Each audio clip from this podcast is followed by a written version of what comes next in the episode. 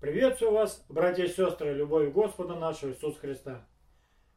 Э, часто верующие люди говорят, а вот в чем есть воля Божья? Я нахожусь в воле Божьей или в воле своей? Священное Писание так отвечает. Вот первое послание к фессалоникийцам, 4 глава, 3 стих, с 3 стиха. «Ибо воля Божия есть освящение ваше, чтобы вы, были, э, чтобы вы воздерживались от блуда.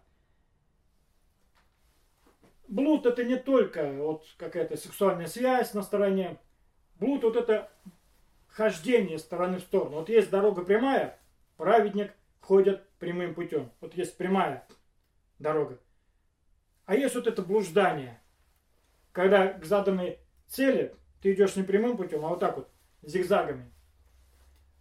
Воля Божья есть освящение ваше. Слово освящение переводится как отделение. Христиане отделены от мира. Кто чем там красится. Кто где проводит э, свой досуг. Кто в кинотеатрах. Кто в театрах.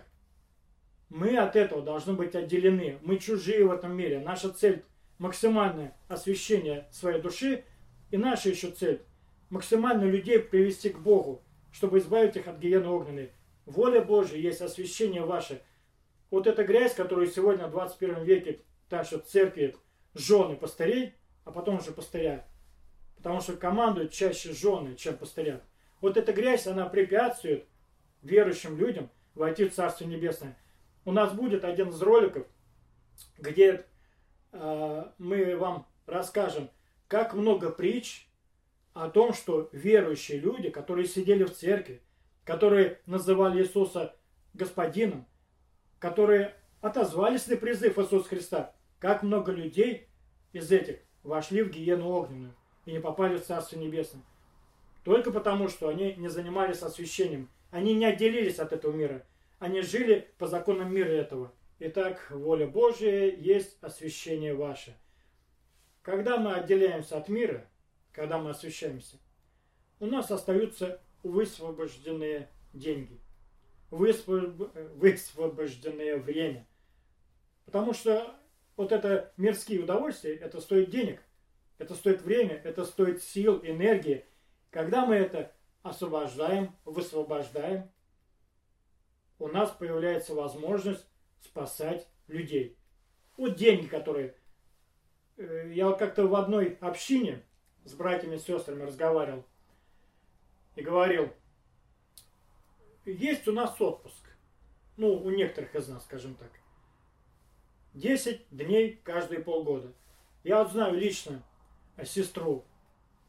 Она взяла деньги отпускные, взяла вот этот отпуск и полетела на самолете в Африку своими глазами посмотреть, что это такое пробуждение.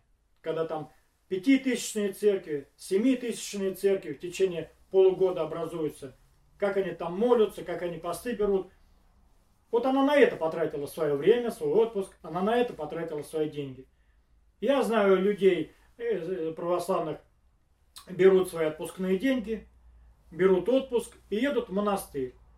Деньги отдают на то, чтобы крышу покрыть, и 7 дней с монахами участвуют там прополка, что-то моют, варят, парят, помогают монастырю. Ну, естественно, на молитвах, в общении с монахами, изучение священного писания. То есть человек вот сюда вложил свои деньги и свое время. Сейчас э, вот мы знаем на Украине, когда события вот эти начались, э, много верующих поехали туда, вложили свои деньги, чтобы восстановить дома разрушенные, и вложили свое время. Они своими руками помогают восстанавливать вот эти дома. Вот некоторые верующие так проводят свое время и туда вкладывают свои деньги, потому что они каждую минуту думают, что а что у меня на небесах? Когда я однажды туда приду, что у меня там будет?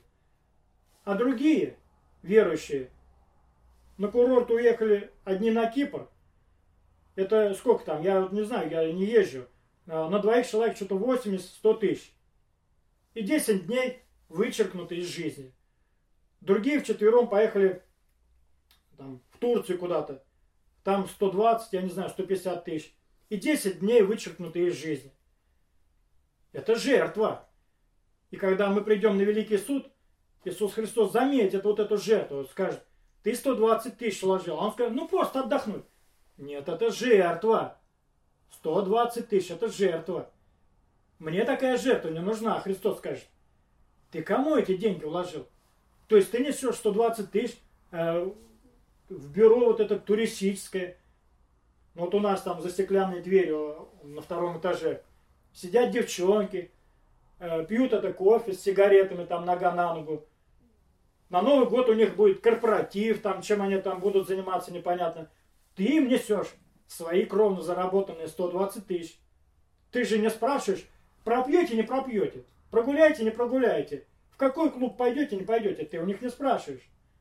Ты им просто отдаешь 120 тысяч, без разговора. Прежде чем нищему отдать, ты сто раз просишь, а ты на вино или не на вино? 10 рублей, вот верующие знакомые у меня, что я буду нищему отдавать, он пропьет все равно. Они так говорят. Что я буду той женщине отдавать? Пускай сама работает. Вот я лично слышал, верующие люди рассуждают, что я буду помогать матери-одиночке, пускай работу хорошую найдет. И обеспечит одного ребенка. Что она обеспечить не может? Так рассуждают верующие люди. Но когда они несут в турфирму по 100, по 200 тысяч, они не переспрашивают, куда эти деньги пойдут. Знаете, почему не переспрашивают? Потому что им в ответ дают пакет удовольствий. Они уподобятся поросятам и будут лежать на солнышке и получать вот эти плотские удовольствия. За это они любые деньги готовы отдать. Но Христос-то пришел для чего? В Евангелии от Иоанна, 10 глава, 10 стих, сказано, «Я пришел для того, чтобы имели жизнь и имели с избытком». Итак, Христос говорит, я-то пришел для того, чтобы они имели жизнь и жили с избытком. Поэтому, когда в нас приходит Дух Святой, мы должны поступать так, как поступал Иисус Христос. Мы должны думать о них, чтобы они, другие люди, чужие люди, имели жизнь с избытком. Наши деньги должны служить тем людям, чтобы привлечь их к Иисусу Христу. Наше время, которое нам здесь Бог дал, должно служить тем людям, чтобы их привлечь в церковь. Вот это и называется отделить себя от мира и стать похожим на Иисуса Христа. И мне верующие говорят, ну Христос был Бог, ему было проще. Но мы видим и а, апостола Павла, он отрекся от всего. Он так сказал, для меня жизнь Христос, а смерть приобретение. В другом месте он сказал так, что ради превосходства познания Иисуса Христа я все почитаю читаю. И вот здесь Павел пишет, первое послание Коринфянам, 9 глава, 19 стих. «Ибо, будучи свободен от всех, я всем поработил себя, дабы больше приобрести. Ибо, будучи свободен от всех». Павел был свободен от всех. Он ни у кого в долг не брал. Он не был должником кому-то. Он свободен. У него не было жены, не было детей. Он свободен от всех.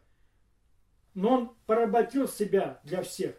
Он стал рабом рабом для людей. То есть, когда Дух Святой, скажем так, если бы Дух Святой был в человеке, он поступал бы как Иисус Христос. Спасал бы других людей. Сам бы жил в скромности.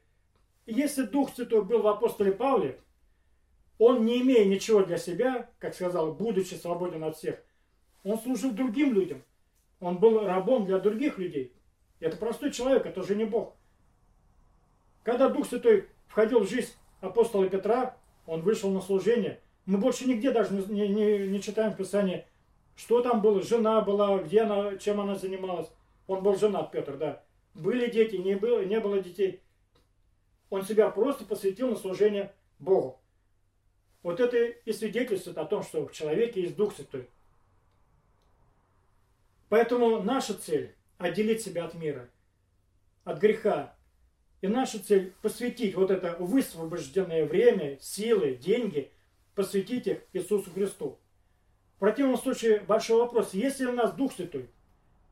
Но если у нас желания такие же, как у безбожников, если у нас Дух Святой, а если Духа Святого нет, что мы ответим перед Богом, когда окажемся пред Ним на Великом Суде? Благословит нас всех Господь. Братья и сестры, надеюсь, что для кого-то было полезно. Если есть желание, подписывайтесь на наш канал.